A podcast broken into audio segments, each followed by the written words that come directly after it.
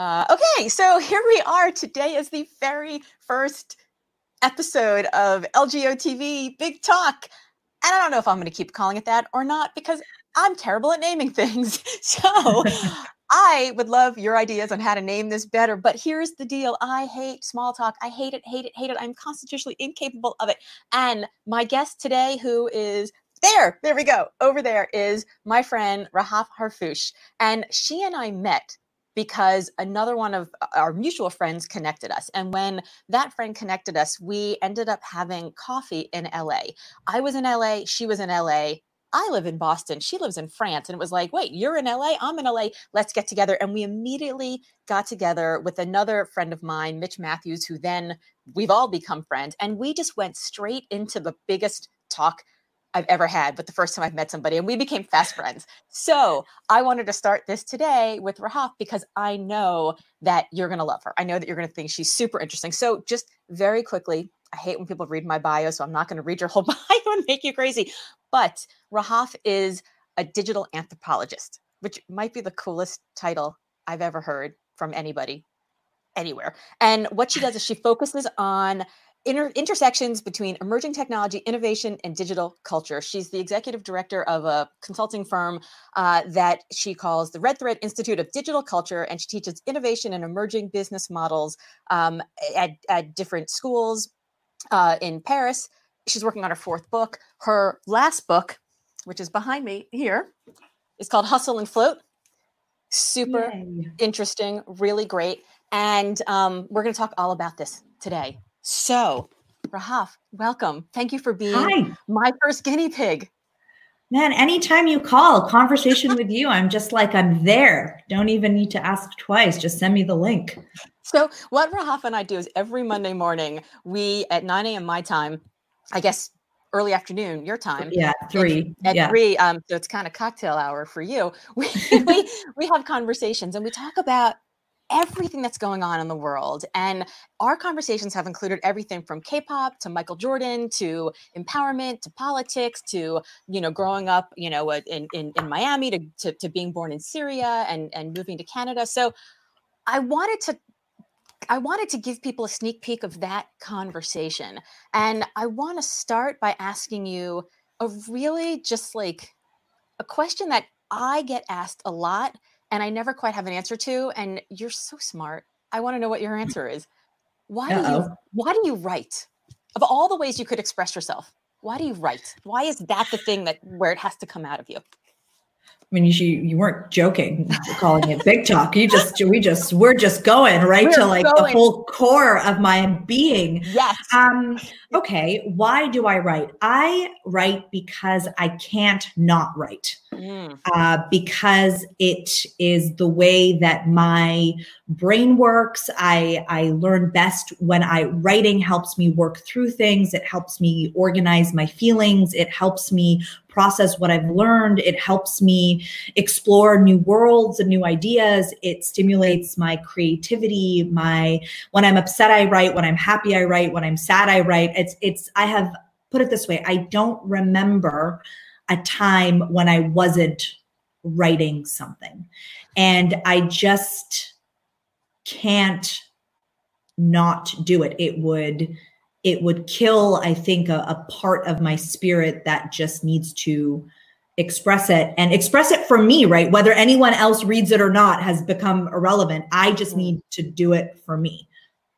So I love that you said you write when you're when you're happy, you write when you're upset. I have I have learned about myself that I have this governor in my head that says don't write it that way write it this way edit as you're writing maybe use this word no that's not a good enough idea. And i found that and maybe this is like the steve ballmer you know principle like you know write drunk and edit sober um, or write just drunk enough.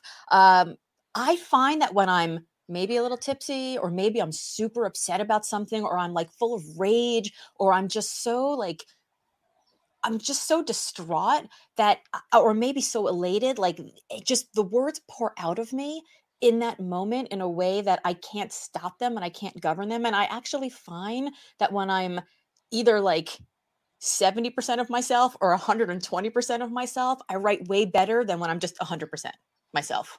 Does that make sense? Mm. Yeah i think i mean i think what you're doing is sometimes you have to write so fast that your little governor guy can't keep up. And i do something similar where i use a methodology called fast draft. And fast draft is like is acknowledging that the first draft is just going to be terrible. And you go so fast because you're just trying to get it out on the page. So you you might write something like, uh, okay, and then the most important thing is uh, X, literally write X and then put brackets and say, this is what I wanted to say right here, and then keep going. And the trick is, is you're trying to go so fast that that little voice in its head that's going to try to criticize that word or that punctuation or this thing, it's like, no, you're going too fast. And then once you get it out on the page, like then it's it's it's out of you uh, and then you can kind of go back and do it because somebody once told me and i love this is that a first draft is just you telling the story to yourself and so we put so much pressure on making it perfect, but like it can't be perfect. It's just like a baby idea. We're just it's the first step into into into existence. And so um, I fast draft. I will set a timer for 90 minutes, and then I will just write, you know, and just try to get it out as fast as possible. And then knowing that you can always go back later and fix and polish and spend 20 minutes about this comma or that word, but that comes later. Okay, 90 minutes. So I've become a fan of the Pomodoro method, which is like 25 minutes, and then you get up and you get a snack in 25 minutes. Yeah. And then you get up and get a snack. So my writing has gotten better, but my waistline has gotten worse with that. 90, talk, talk to me about 90 minutes. That's that is an incredible amount of focus. How do you for 90 That's minutes? like my that that's just my perform like that is just my performance cycle. So your oh. performance cycle, there's no right and wrong. Like your performance cycle is 25 minutes and anything more than 25 minutes is not is not going to be helpful for you. I find that I need time to really get into it and to just get into the zone. So it takes me like the whole period might be 2 hours because it takes me 30 minutes to just be like, well, you know what am I doing? And then it's like go. And then I need that time because I tried the 25 minutes and it was too short. I wasn't grappling with the concept enough. But after 90 minutes, I definitely need to take a bit of a break. And then I, will do another 90 minutes and then I'll take like a extended, an extended break. Yeah. When when my when my kids were little, I wrote my first book and my husband was like, "I'll just take the kids all day Saturday and you can write all day Saturday." And he'd come home after being like going to like the children's museum and then going to lunch and then going to the science museum and then taking him to a park and he was exhausted. And he'd come home and he'd be like, "Did you write a lot of words?" And I'm like, "Yeah, I wrote about 3,000 words." And he was like, I gave you the whole day. And I'm like, I just, after a certain amount of time, all that comes out of my brain is just like, Muh. Like I reach in for words and there are no words there. And I know you know this feeling because I know that this happened to you after you finished the Decoded Company book tour, right? You were on book tour, you were speaking, you were traveling, you were consulting, and then you came home and you tried to write, and there was like nothing in the void where words usually sit. Yeah, yeah, it's it's funny because, and we'll we'll talk about about productivity metrics, but like we have this idea of the eight you know hour workday which is just a total arbitrary number. But you know you if you can write 3000 words like 3000 words is amazing. Sometimes they tell you to try for five it doesn't matter it doesn't matter. You got 3000 words. Right. you know stephen king used to write 2000 words every day. Um, sometimes they'll tell you like five aim for 500 words. Like mm. the idea that we're somehow going to spend eight hours like cognitively in the writing zone is just like completely ludicrous. Um, and you know i say that with absolute certainty. Like it's just not it's just not possible. It's not how our brains work. So does this lead to the idea of the useless class that you write about in your book where like we we, we work these days because we think we're supposed to work these days and then we have this martyrdom to busyness because we think we have to be busy and if we're not busier than the other person then maybe we're not working hard enough. Yeah i mean so hustle and float was is pretty much i tried to figure out and try to tell the story that we are telling each other about work, but also about success, about who gets to be successful, what you have to do to be successful. And I started realizing that we have these like beliefs that we hold, you know, that we have to be hardworking or that we have to put in long days, that we have to do all of these things. But at some point along the way, we started like prioritizing and worshiping productivity just for the sake of productivity. And then it became working hard for the sake of working hard and less about working towards something. And people were just happy that they were busy instead of being like, oh, this is getting me closer to my goal or versus not close to my goal. And now I feel like we fill our days because somewhere we were told that this eight hour day is what you're supposed to be doing. And we push ourselves constantly for this metric, for this data point that is absolutely unrelated to the way creativity works and the way that the brain works. Eight hours a day was made for manual labor. It was made for people working on assembly lines. It was never made for creatives. It was never made for people that make ideas and stories and research and strategies and concepts like and yet we're like, hey, Laura, I'm going to just judge you and your creative output by the exact same metric that we used to use for people building cars on an assembly line. Cool? And you're it's, like, yeah, okay, I'm just going to make myself crazy. And it's like, what?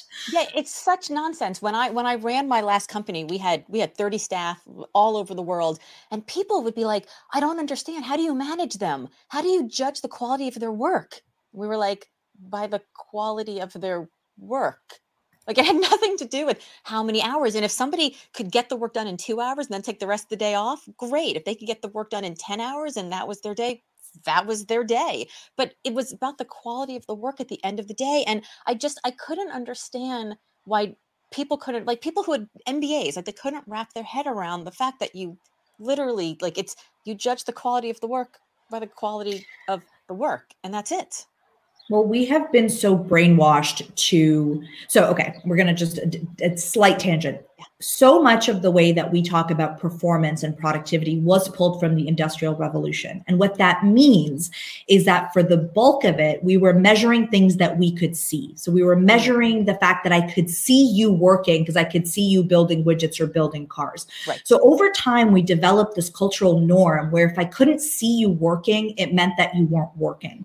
But when you bring in creative work a lot of the creative process so when you sit down to write and you're actually putting words words to paper. That is the tail end. That is the visible part of a process that actually has a lot of steps that were invisible. You thinking about it, you mulling over it, you trying to figure it out, you reading, you read like stuff that isn't easy to see. And all we do is we care about the visible part.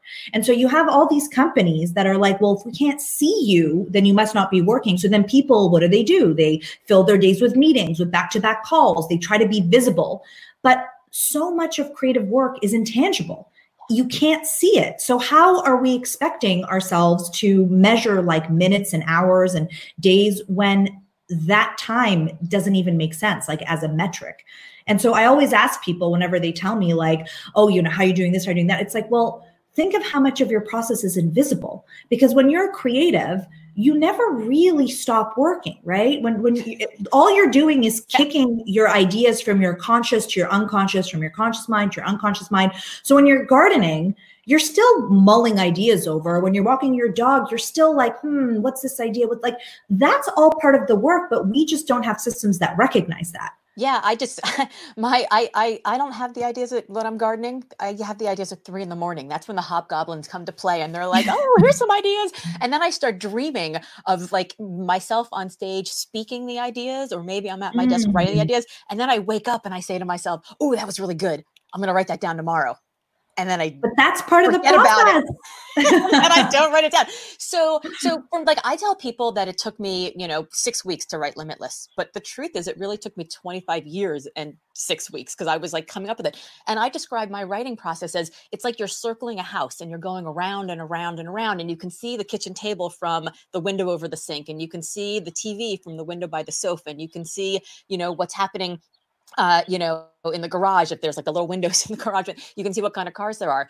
But it's not until you find the front door that you can like go in and explore. And for me, I find that I like I'm casing the joint for like 25 years. So for me, it takes it takes time. And I think I think that people can't write right now because we stopped teaching people how to think. And I think some of the reaction that we have on social media is is like the quick reaction and you know how many times have you seen people that share articles on social media that you know they haven't even read right it's like it's this like mm-hmm. quick quick quick quick but it's not the depth of thinking and i wonder how you think if we had the industrial revolution and then you know we've had so many different revolutions in our workplace how do you think that i'm going to call it the covid revolution for lack of a better term right now but how do you think that's going to affect the way that we have to play the game you know you have to like show up and have you know facetime in order to be seen as the person who's working. Is that going to change the way that we try to, to to get ahead? And and i and i ask that question both for like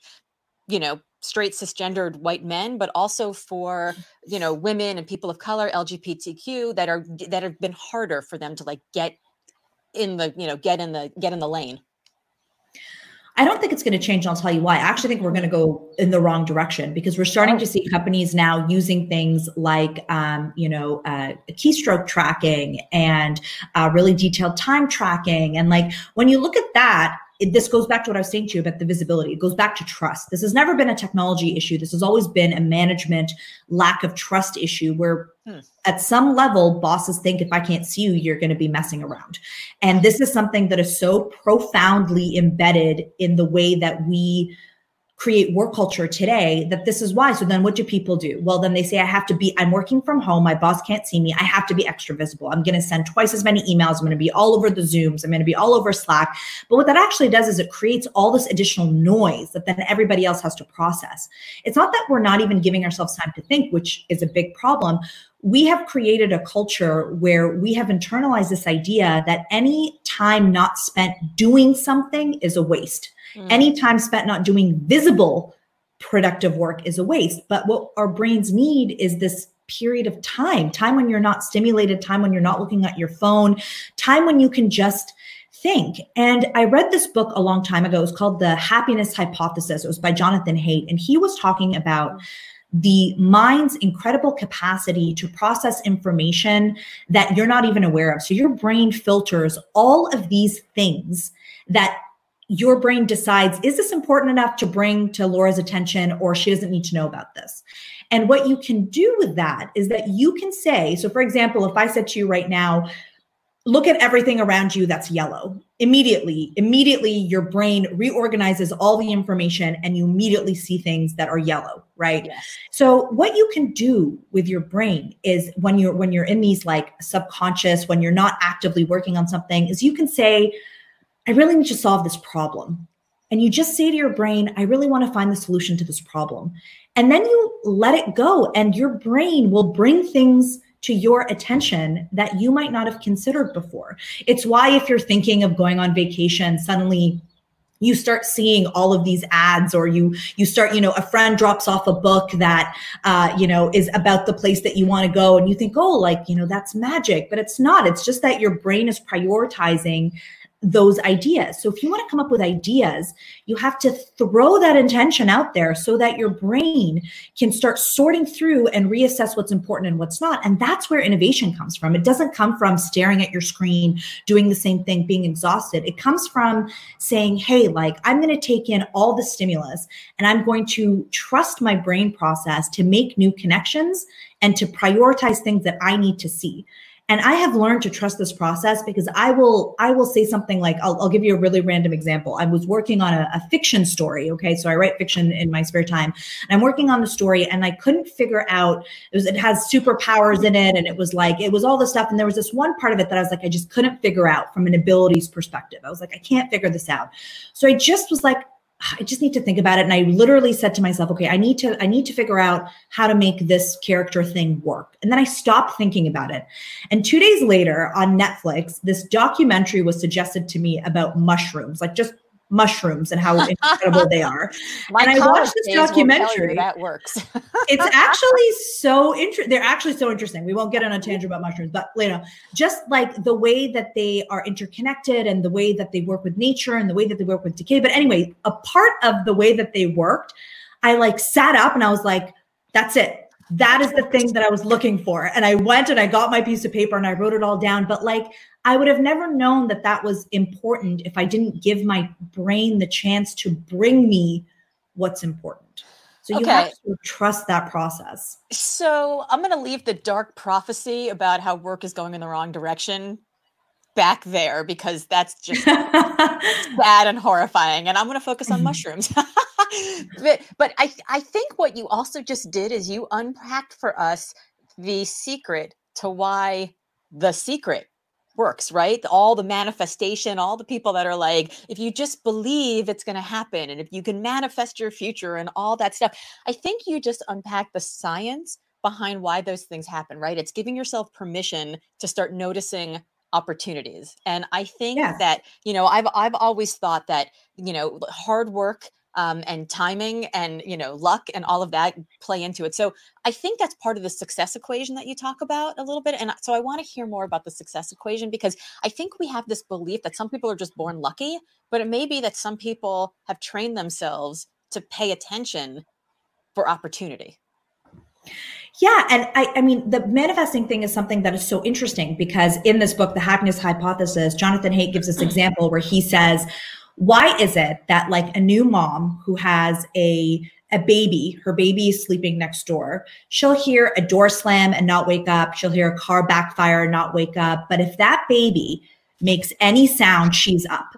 And this is the thing like, I uh-huh. think we're only now just learning about how much of our brain and how our brains can actually like are so much more powerful than we think they are and that our subconscious absorbs everything this is why we'll talk about this your thoughts are so important yeah. the statements you say to yourself are so important because they become your beliefs and then your beliefs end up forming your worldview. So when you want to manifest something, it's really just telling your brain, hey, I'm prioritizing the filtering and the, I'm, I'm prioritizing what information is important. So if I say to myself, I really am looking for new project opportunities, I'm really, and I just let that go in the back of my head, that's still running. It's like you program an algorithm and then that algorithm is still running. And then as all this information is coming in, you might see a post on LinkedIn that will catch your attention because something in your brain says, hey, this is a priority one, you know, knowledge for you. And I think this is important when you talk about like success because so much of it is luck and timing, so much of it is instinct and intuition. And hard work is a part of this equation. Like working hard is important. Of course, it's important, but it's not the hmm. only thing. There's all these other factors that have to line up as well. And sometimes we talk about these successful CEOs and we say, look how successful they are and look how much they work. But like there's so much other stuff. And I was talking to a friend of mine the other day about um, outliers, you know, Malcolm Gladwell's yeah. book. I don't know if you read that one, but his whole hypothesis, like the whole thesis of that book is that successful people work hard but they also had serendipity and timing and luck. So Bill Gates was a hard worker, yes, but he was also lucky enough to go to, to, to be born into a family that had the means to send him to the, to a good university and that the lucky enough that the university had state of the art computing resources that he could use and you know so it was all these other things that lined up but if you were to ask people what they remember most from outliers, most people will tell you that they remember the fact that you need 10,000 hours for mastery. That's the thing that clicks for them. They ignored everything else the luck, the serendipity, the timing, the connections, the privilege, the, the birth lottery, all of that they put to the side and they said, well, they're successful because they put in 10,000 hours. And so I want what I'm trying to do with my work is for people to expand their equation and to say, okay, you've got the hard work down. Great. Do you have the imagination and discovery part down? Do you have the exploration part down? Are you taking advantage of serendipity and timing? Are you taking advantage of your mental processes and your belief systems? Because all of those things also have a direct impact on your success. Yeah, absolutely. So, so talk to me about. Let's go back to after the Decoded Company and before Hustle and Float where your hair was falling out. Let's talk about where you were reaching, yeah, where you were reaching into the Let's void. Revisit no that. Let's revisit, Let's revisit that, that trauma. Great. Because I want to know, I did. How did you get out of? It? Did you get out of it by by by by you know researching Beyonce and figuring out that she had hustle and float, and then you, you saw those there, or did you did you tell yourself? That it was going to be better and and and like what for people that are in this space right now where they're like i don't really know. I'm totally lost. I'm not really sure. I feel overwhelming stress overwhelming anxiety. How do i you know even think about potential opportunity? You were like this was your lowest point and you had to like climb out of the well. Like how did how did you get yourself there I mean, I hit rock bottom. Like I really hit rock bottom. And there came a point in time where, as somebody who really identified with their job and ambition, and I was really proud of the fact that I had this career that I had worked so hard for, uh, there came a point where that just wasn't there anymore. And in the book, I talk about the how much it shook my foundations to be a writer that couldn't write. So here I was my entire life identifying as a writer. And all of a sudden, for the first time in my life, there were no words. And that was absolutely, I, I mean, I cannot overemphasize the depth of despair that I felt, how scared I was, how how lost I was, how I really thought that I had broken a piece of me that was me. And we I the way I worked through it was at some point, and this sounds really dramatic, but like in the moment, it really it really felt quite dramatic. Oh, but at some point, I had to I had to be okay with the fact that that voice might never come back, and so I sort of had to face the question: Who was I if I wasn't a writer? And that really forced me to face my ego and my need for validation and my need for peer recognition and my need to, to, to be seen as successful and to get to a point through a lot of work where I, as just myself, was enough, where it's just me. If I never wrote another word in my life, that I would still have value as a human being. And once I started putting those blocks together, then the healing became a lot easier because I wasn't so tied to the grief of, of losing this part of me that I thought was so important. And ironically, it was when I let that go and it was when I became okay with just being me that that was when the words started coming back. And that experience was what taught me, like when I started asking questions, because I, th- I thought to myself, like, well, how did I get here? Like, where did this belief come from? Where did this ego, where did this need to be associated with doing come from? And like, that's when I started researching, well, you know, where do we, where does productivity come from? Where did our understanding of creativity comes from? How do we talk about productivity and creativity and culture? And then I started looking at who are the people that we admire. So Beyonce was somebody that we always, all of us, like sort of hold up on this pedestal as the epitome of successful creatives, right? She was a creative that was able to generate tremendous wealth and that that was the American dream. And when we talked about Beyonce, we only talked to her about um, we only talk about how hard she works. And so I was like, well, where do these stories come from? And it was only by understanding the origins of the stories that I was able to sort of free myself from them.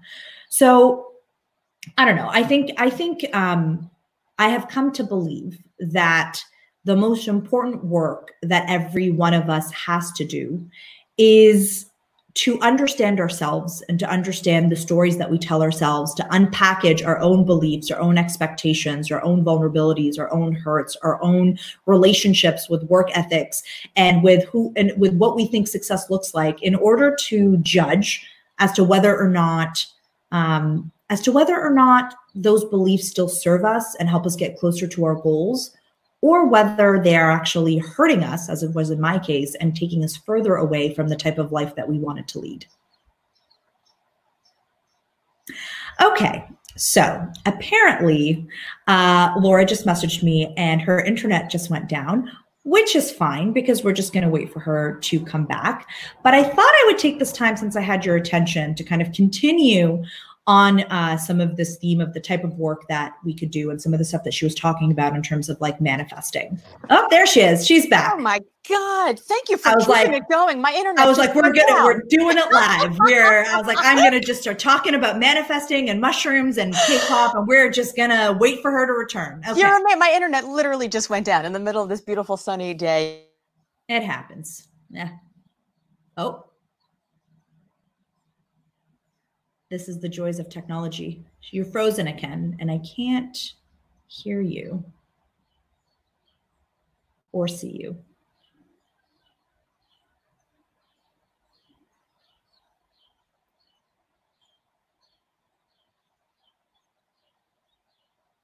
Anyway, let me tell you, this documentary on Netflix about mushrooms is wild. One, I had no idea that mushrooms were so crazy. I had no idea that they were such an important part of the ecosystem. I had no idea that they had all these health benefits and health properties. And it was something that I had just, it was like a, whole area of expertise that I had zero idea about. I've never heard of it. I never knew that there were people that dedicated their whole lives to studying mushrooms. And it's really interesting. And I think that if you're looking for ways to add inspiration or to add or find new ideas in your own life, you have to like take a chance on things that I call like non adjacent subject matter. So things that like you normally wouldn't be interested in because you just never know. And to give everything a chance and to really watch a documentary all the way through, even if at the end you think it was terrible, even if at the end you don't agree with a lot of it, it doesn't matter, right? It's just more input and it's just like more good stuff that then you could use to make these connections. And so I try to explore parts of the web and um, different parts of culture that I don't know a lot about. I think about it like being a digital tourist, and it's like, have I been to this neighborhood before? Or do I know who these people are? Oop, that's my phone, which I will ignore. It's my mom. She's probably calling to say hello. Um, but yeah, so I think it's so important for you to to go out there. And then people always say to me, like, oh, well, you're interested in so many different diverse things. But I think like that's what you have to be because the the world is moving so fast and innovation is moving so fast that the more connected you are to different people, different ideas, different segments of the population, different theories, then the more you have this ability to kind of like put these ideas together in an interesting way. And so, one of the things that I love to do is I love to go onto Google and click the I'm feeling lucky button. Or there are all these uh, internet sites online that create random link generators. And like, just go somewhere new. Because what many of us don't realize is that so many of the tools that we use today, like our social media and all of our, um, like, yeah, all of the, our, our Google searches and everything, they're all connected and they're all controlled by algorithms. Oh, here she's back. Welcome back. We're just talking about algorithms. Talk about algorithms. Are you talking about K-pop? Did we move on to K-pop? I was trying to like make the connection to K-pop. Yes. why it's yeah. I mean, cool. I, I was just telling people that they should act like digital tourists and always try to go to new places online and like find places and generate like go to find a place that generates links randomly and then just like go and check it out even if you have no idea even if it seems really weird or dumb at the beginning. So that's how i discovered like so many random places and things. Okay here's what i want to know. What is the weirdest okay. thing you have found on the internet? Like the weirdest. Okay the weirdest thing that well, there's a lot of really weird things, but one of the things that I find really interesting is that um, there is this thing in fandoms called tin hatting. So like wearing a tin hat.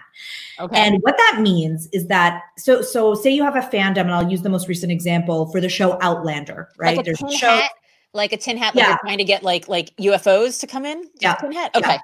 Yeah. yeah, and this is a very specific part of a fandom where they believe, like the people in this who are tin hatters within this fandom, believe without a shadow of a doubt that like the two main actors of a show are actually engaged in a secret relationship and that there's a big conspiracy, even if they're married to other people, even if they're obviously not together, that there's this big conspiracy that they have to hide their relationship.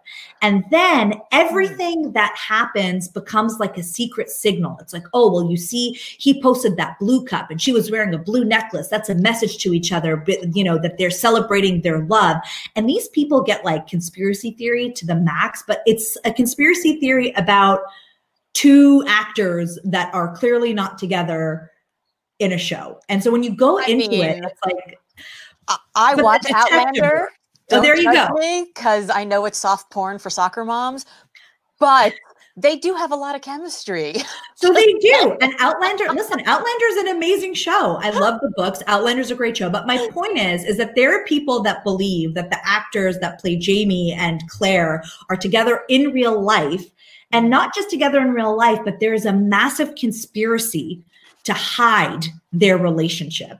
So, you know, the actress that plays Claire, I don't know their real name, but the actress that plays Claire, it's like she posted this picture at this time, but he posted this picture and his girlfriend who he's with, well, she's actually an actress that's been like, it really gets into some bizarre. And I find that really interesting because I'm interested by any by anything that someone has decided to invest a lot of their time in. If you're investing a lot of your time and if it's important to you, I'm interested and I want to know all about it. And that's sort of been the guiding like the like I've always called myself like I'm a fan of fans, you know what I mean? I love when people are so interested and are passionate about something and I whether it's conspiracy theories, whether it's K-pop, whether it's um, you know like uh, book fandoms, whether it's like weird science or what, whatever it is. If you're really into it, like I want to know why. And I think that's just been sort of the driving force of my work. So what what what like what is the thing that that like what's the hurdle someone has to go over or the rubicon they have to cross through that gets them from going to like a casual observer to a fan to like a stan like a super fan? Like what is the like what's is it is it like mental illness? Like like is it is it no. like is it loneliness and finally being seen by the person? Is it like and i don't say like mental illness is a joke. I mean i'm i'm like you know there's like a like an obsessive uh, personality right? Like what is the thing where somebody just becomes such a super fan?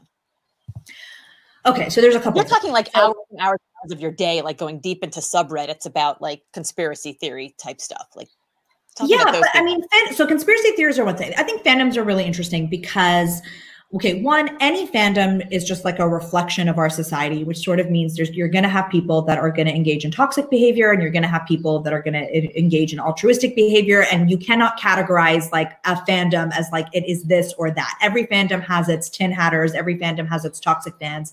So that just kind of exists everywhere.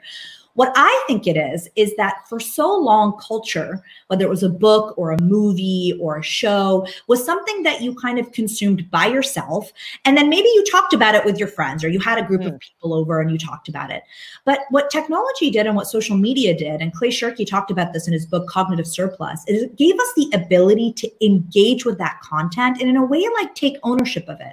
So when people wrote fan fiction, it was them saying, I love this place so much that I want to add my my own twist. I want to engage with these characters. I want to talk about this world with other people that love this world. I and then you have the ability, you want to live in it, you know, and you know, for for some for example, like to find a community of people that so passionately love characters I think that's so great. And I was recently reading a couple of uh, uh, papers that were written by neurologists that were talking about how our brains can't actually differentiate between, say, a character and a real person. So when you fall in love with a character in a book, your brain lights up in the same way that if you were actually falling in love with a real person, which is why some people don't understand why, like, a character death could be so absolutely devastating. But it's because psychologically, a part of our brains has actually like made an emotional connection with this fictional character.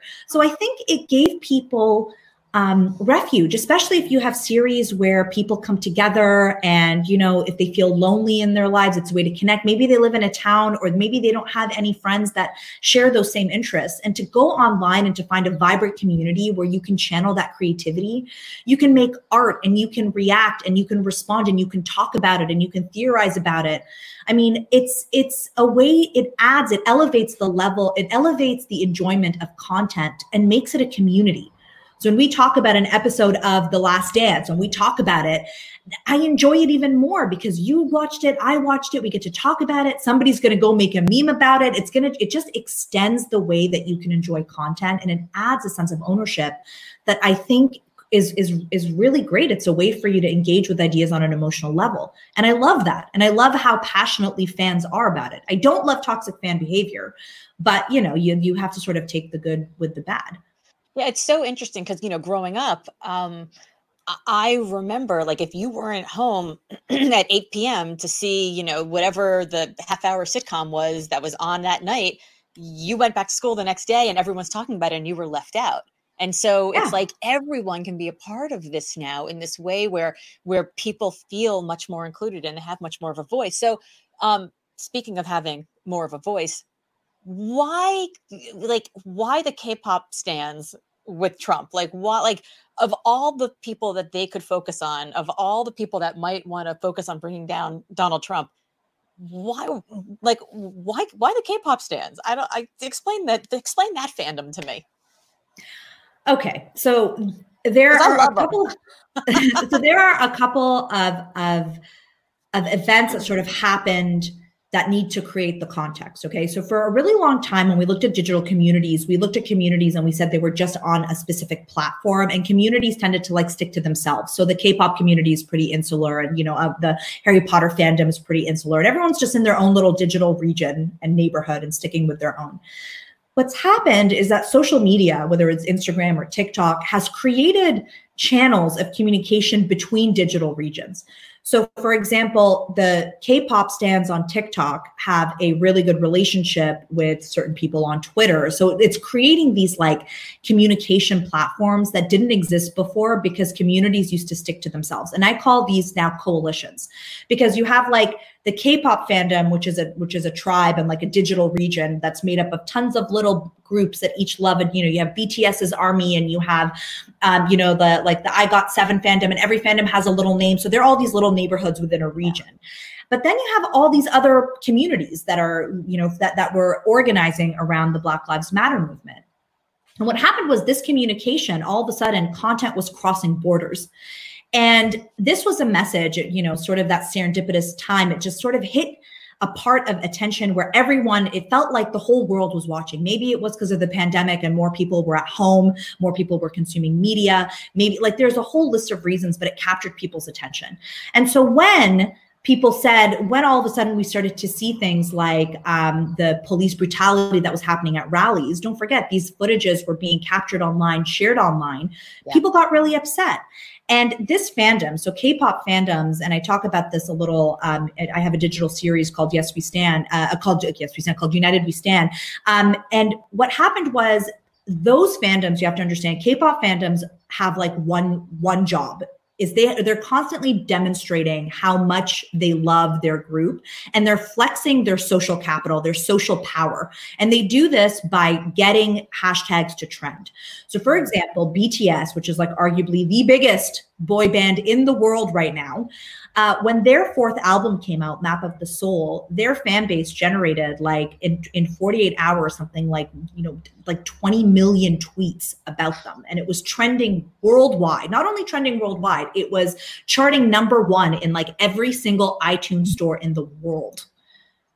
So Okay, so like we're talking about numbers. So I don't know if you know, but like they recently had a live um, virtual event called Bang Bang Con where they did a um, a virtual concert. They charged tickets and over the weekend they earned 26 million dollars from a virtual content. So like they so we're talking about a business model here. But so Army, which is what BTS's fandom is called, they're called Army. Uh, they have scale. They're super coordinated, super connected. They're, imagine them almost like telephone trees, right? One person raises the flag and it just goes viral. So what they decided was they were they so they have all the capabilities to take a hashtag and to make it trending. They have such a, a collective force.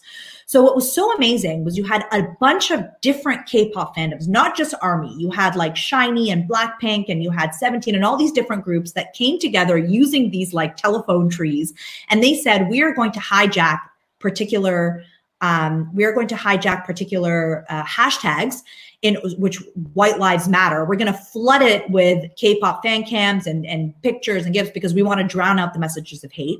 We're also not going to promote our own stuff so that we can let the black lives matter tag be amplified which is huge because remember there's always competitions about who has the most power. Mm. and then they started saying okay well now we're going to flood the police apps with fan cams and we're going to like jam their lines and do all of this stuff. And i think it was just people didn't understand understand they came in and people were like, why this community? But this community already had all the digital competencies that were designed to help them reach maximum scale. Their entire regular, in regular times, their entire jobs are to get things trending. So they just took all of those digital skills and they just shifted focus And they did this as an act of solidarity. They also did this because BTS made a statement uh, in favor of Black Lives Matter. BTS donated $1 million to the cause, a number that was matched by their fans in under 24 hours. So they are, and I mean, we can we can spend hours talking about this, but the thing about K-pop is like fandoms in South Korea are are much more rigorously organized than the way that we see fandoms in North America here. Mm. There is engagement to join the fan group, like the official fan club. You have to answer quiz questions. You have to know members' birthdays. You have to know when the band was formed. You have to know inside jokes. You know, there are fan chants that you're expected to learn. There is behaviors. There's ways that you're expected to show up. It's like very it's very structured, but that structure allowed them to organize and mobilize on a massive scale. So they just turned all that those capabilities and they said this hashtag and now this hashtag and they just killed it. And they did that because, and then through the Black Lives Matter hashtags, they were forming relationships with people on Instagram, people on TikTok. So it created this coalition where when Anonymous said, guys, the Great Awakening hashtag is trending and it's really racist. If you see in Anonymous's tweet, they said K-pop stans, Swifties, which are Taylor Swift's yep. fans, yep. Beliebers, which are just they called all these fandoms. And the crazy thing is, is all these fandoms pulled up. And this is what's new is that it's it's we've never seen like cross fandom coordination against a social just uh, social justice issue to this scale before. But so, but you like to understand it, you have to understand that on a normal day, on a normal day, if you look at Twitter, there'll be one or two K-pop things trending because that's just regular fandom activities. So it's so interesting to me because I remember watching. I mean, I, you know, I'm. I would not say that I'm a Swifty, but I listen to a lot of Taylor Swift because my younger son is a Swifty, uh, and I and and you know, I mean, she's incredibly talented. She's a great songwriter. She's a great singer. Um, she's I can't talk about her dancing because if there's anyone on earth who dances worse than her, it is me. Uh, but I did watch the documentary, you know, her her her the documentary that she produced, uh, and I was so fascinated by the part of it where she talked about how she wanted to get active. She wanted to endorse uh, somebody who was running for senate. She wanted to tell people to go out and vote, and her parents and her agent were like, don't do it. Like, don't do it. It's going to be terrible. You're going to lose fans. And she said, I just can't be the person who looks back and says, I didn't do something with the platform that I have. And it's really important to me. And she had just gone through the part of her story where, like, Taylor Swift is over, right? Like, I hate Taylor Swift was trending mm-hmm. because she had the big fight with Kanye. And she was saying, like, do you know how many people have to hate you all at once for Taylor Swift is over to be trending on Twitter? And then it goes into this part where she talks about how she's going to maybe sacrifice some of her fan base by getting political. So I'm really interested in that, that BTS makes a statement, right? They're on, you know, the right side of history instead of being on, you know, you know, on, on the wrong side, which we're seeing a lot of people who are either silent or who are choosing to say some pretty odious things. So I think about that a lot, you know, for my own platform. I wonder if you think a lot about it with yours. You know, I mean, you are you are Syrian, you were raised in Canada, you live in France. There are people who might look at your name and assign all sorts of, you know, hate to it. And I'm sort of wondering how you think about your own platform and sort of understanding both the like the good stuff and also those toxic people that are on social media. What do you do with it? I mean, I think by looking at these fandoms, it has made me realize that I don't just want any community, I want the right community. And what people miss again when we talk about BTS, when we talk about the context of BTS, and then I'll talk about what I do in my personal life, is that part of the reason why they're so popular is that most Korean um, pop idols are quite like there's agencies that recruit, right? And then they put you in a group. It's very much like fabricated and mm-hmm. it's a whole industry. And the story of BTS is like they started with a teeny, teeny, tiny little label that like this guy started and they he had this group with these seven members and they were they really didn't have the resources that normal agencies have around launch and things like that.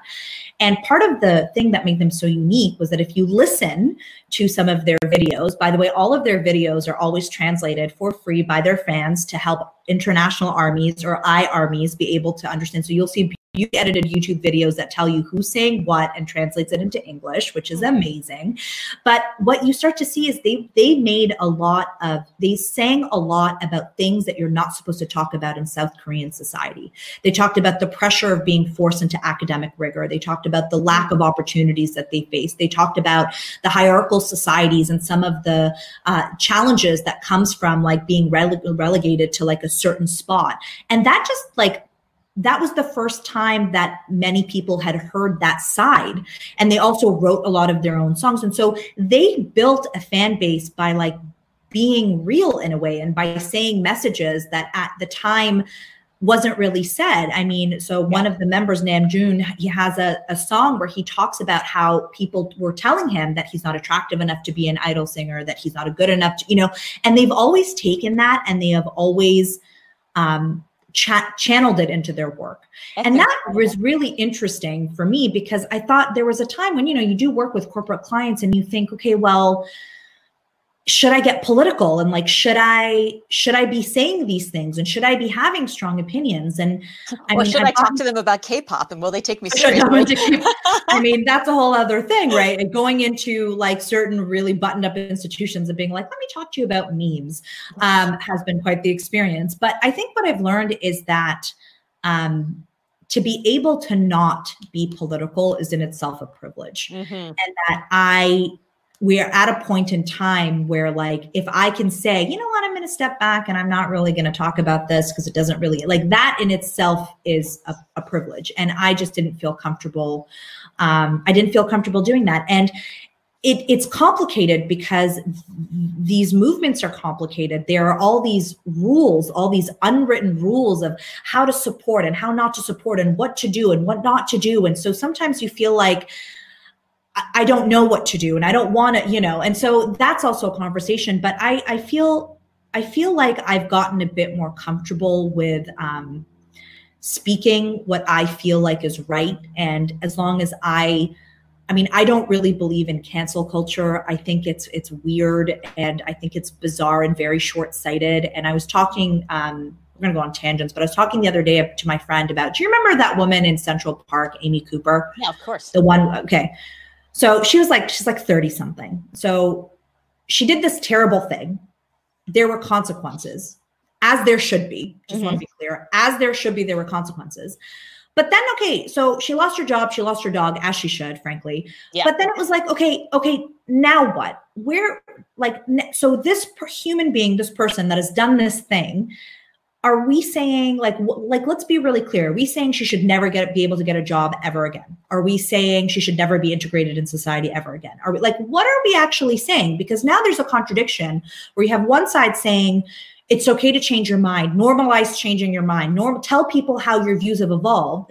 But then we're and you're going to the wrong thing and you're going to make a mistake and that's going to be okay. Yeah. And also and then, also you're canceled or also we're going to take something that you said out of context or worse we're going to take something that you said 15 years ago.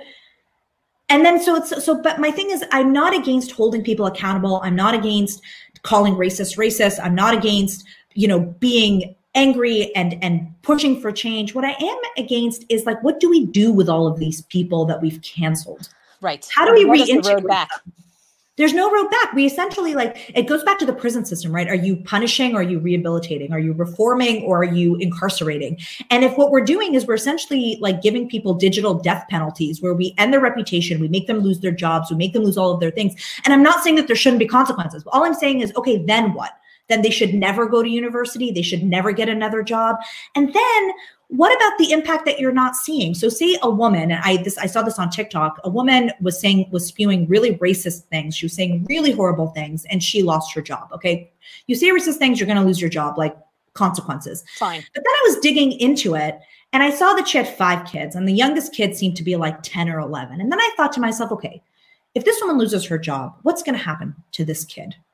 What are we saying about him? Is he going to be able to like eat? Is he you know? And and that's when i'm like well there has to be a link. Like if you get punished and if you're held accountable and if there are consequences and you've paid the price, you've lost your job.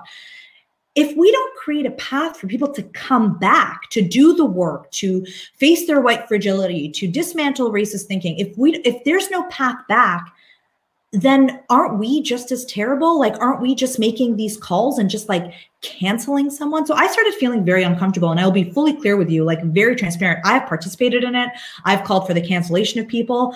And then when I stopped to think about it, I said, well, is this really aligned with my values? There should be consequences. But if somebody has had consequences, are we saying that those consequences are going to last forever?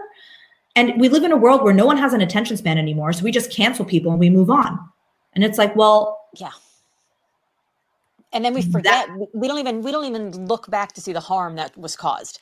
And you know my I, I i agree with you. I think if you do something that's horrible you should be canceled and there should be consequences. But there should it's not like forever right? Then what happens? And i um i have I have watched the harm that has been caused to people where the person who has done the harm is just like moved on and they've never looked back and never thought about it. And meanwhile, this person's like trying to pick up the pieces. And if you've done harm to a person, it's that person's uh, option to do the forgiving. But if they've con- they've moved on and they're gone, they're not even looking back at you. And so my my question about cancel culture is who gets to decide a what's bad enough to be canceled and b what's good enough then to come back into society and if we pay the, if we play the oppression olympics like well you're gay but you're a black gay person well you're a transgendered black person well you're a transgender black person with one leg like at some point like somebody's always going to have it worse right? And so who who, who how do we decide who the one is that gets to like bless you and like you can come back to society now? And we're given i feel like we're giving into this mob mentality, this internet mob mentality. So it's like, you know, my son a couple days ago was saying like, oh, well, Judy Garland wore blackface in a movie in, in the 1930s. She's canceled. I'm like, well, Judy Garland also was working, you know, at a time when that was being done by a lot of people, not saying it was right, but it's being done by a lot of people. And she was working within a studio system where if she didn't do it, they were like, next young next pretty young thing and it was like she need like that was her career and was that going to be the hill she died on or not and do we judge her by today's standard based on the decisions she made giving all of that then like who gets to decide right how does she get to come back she's dead right like how does like so i mm-hmm. think this whole it's i think it's a very dangerous and slippery slope the cancel culture that i think we need to have a more of a like a, a reconciliation and reformation yeah. culture than yeah. than just canceling someone straight out and people forget, like, I, you know, if you watch sitcoms from like five years ago, yeah. many sitcoms have not aged well. Well, you Friends, know, they have, Friends is terrible. I mean, right? Friends is terrible. Friends is is there are episodes that are horrible. There are so many things, and so then people are like, well, they should know better. But it's like, no, the culture evolves too. So for me, I mean, I was recently seeing what was happening with like Jimmy Kimmel, and like I saw every time I see Jimmy Kimmel or X person is canceled, I'm just like, God, what now? You know, I'm like afraid and to he, click on the link. yeah, me too. But I looked and it was something from like 10 years ago. And again, there should be consequences and there should be apologies, but if somebody did something 10 years ago and we're telling people that it's okay to normalize changing your opinion and that in order to dismantle these systems, you have to change your opinion.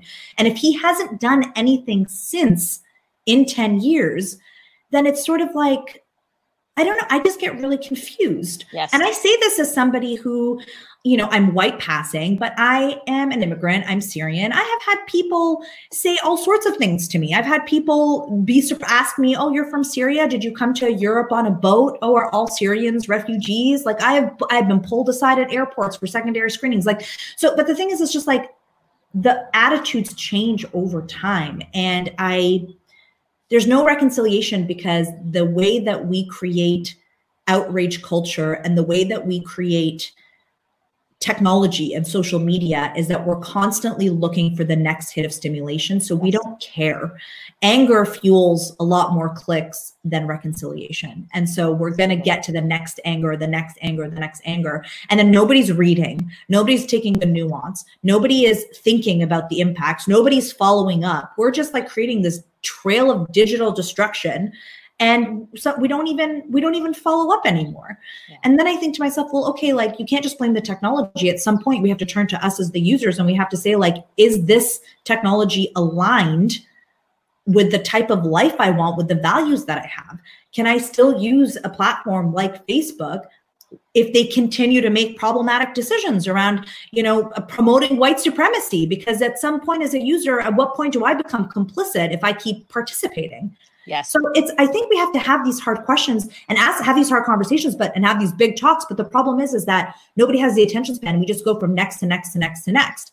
Right. And then it's like we're moving so fast, but these changes are happening and we're not seeing them. And that's really concerning to me. It's really concerning. So I, I could talk to you all day long, um, but we're coming up on an hour. So even though I had the the technology issues in the middle but we should so we should bring this to a close. Where can, you have a great platform. You bring so many interesting and diverse um, ideas and articles and memes and everything into my world. Where can people find you so that you can help bring it into their world too uh, sure. I'm Fushi on Instagram and Rahaf Harfoush on pretty much every other platform. So, uh, you know, pick the platform of your choice. Would love to connect with people. Thank you so much for giving us the opportunity to have this conversation. It was like so nice to skip all the small talk and get into the good stuff. yeah. I just, can you imagine? Like if we did small talk, we'd waste so much time. That's very true. Awesome. I will talk to you on Monday. Our regular Monday. Monday talk. Okay. Definitely. Bye. Bye.